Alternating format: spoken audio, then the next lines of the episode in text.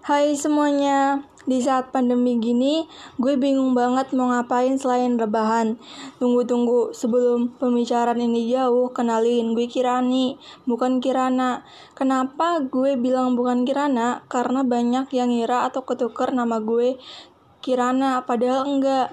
Gue kelahiran tahun 2007, di mana gue masih SMP dan udah mikirin buat podcast ini. Semoga di episode-episode selanjutnya kalian suka. Dan gue kebetulan orang Depok loh. Hehehe, see you.